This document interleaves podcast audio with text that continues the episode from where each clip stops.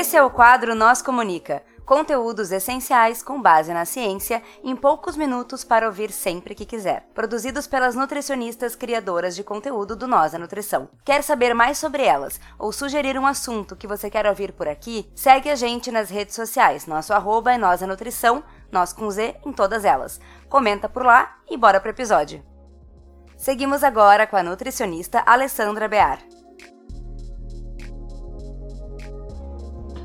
Olá! Para o episódio de hoje, eu queria começar te convidando a pensar na seguinte questão: se ninguém tivesse te ensinado a odiar o seu corpo, como é que seria a sua vida hoje? Quero te convidar para voltar alguns anos atrás. Talvez mais, talvez menos, mas para aquele momento que você lembra que o seu corpo não era um problema.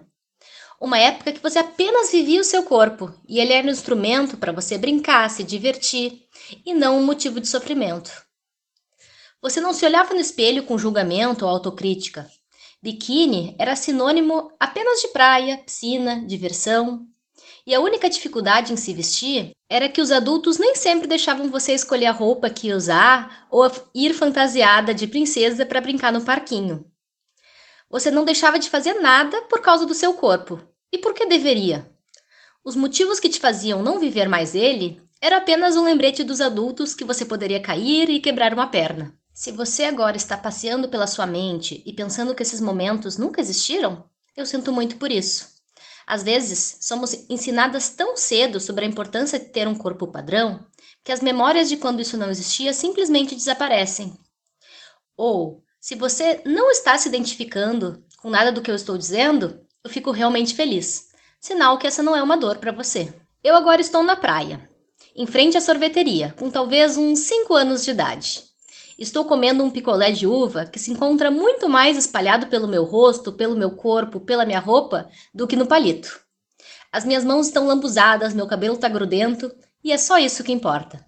Aquele momento, as pessoas que estão comigo e apreciar aquele picolé de uva, no desafio de tentar comer mais do que eu derrubo no chão.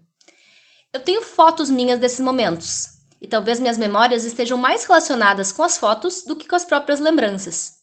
Comer um picolé de uva nada tinha a ver com o tamanho do meu corpo. Essa correlação não existia. Mesmo que em outras memórias da cidade, eu saiba que eu já entendia perfeitamente o que esperavam de mim, e isso passava por ter um corpo magro. Em algum momento da vida, a gente aprendeu que o nosso corpo é errado, que ele não pode ser como é e que boa parte da nossa energia deve ser colocada em mudar ele. Dizem que é pela saúde.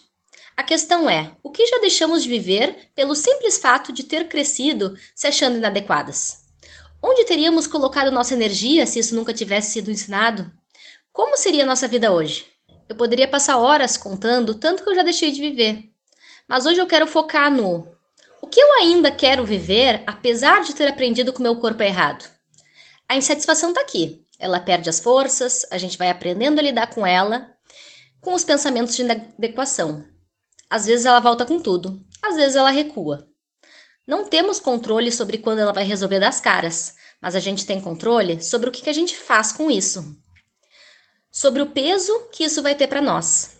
Toda vez que eu escolho me vestir de tal forma, apesar dos pensamentos de que isso não fica bem no meu corpo, toda vez que eu decido comer o que eu estou com vontade e aproveitar o contexto em volta daquele alimento, ou fazer algo que eu acredito que eu não poderia, a ideia de inadequação perde um pouquinho a força. Para que serve, afinal, o nosso corpo a não ser nos permitir viver a vida e estar nesse mundo? Faz sentido passar a vida tentando deixar ele diferente para então começar a viver? Precisamos realmente achar cada parte dele bonita ou ele só precisa ser funcional? Cuidar dele para que ele agrade o olhar dos outros ou simplesmente para ele seguir nos permitindo viver? E aceitar ele significa realmente que vamos parar de cuidá-lo ou é a única forma de efetivamente cuidá-lo? Voltar a viver naquele lugar que eu convidei vocês a visitarem no início é bem difícil. Voltar a viver como se nunca tivessem nos ensinado que nosso corpo é errado. Mas, depois que a gente descobre que nada disso era verdade, que o nosso corpo não é errado, ou feio, ou não digno, fica um pouquinho mais fácil estar dentro dele. É isso aí, pessoal. Vocês ficaram com mais um Nós Comunica. Se vocês querem entrar em contato conosco, vocês nos encontram em todas as redes sociais por arroba nós da nutrição, nós com Z, ou vocês podem mandar um e-mail para contato arroba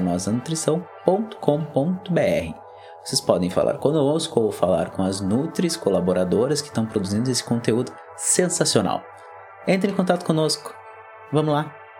Abraço. Tchau, tchau.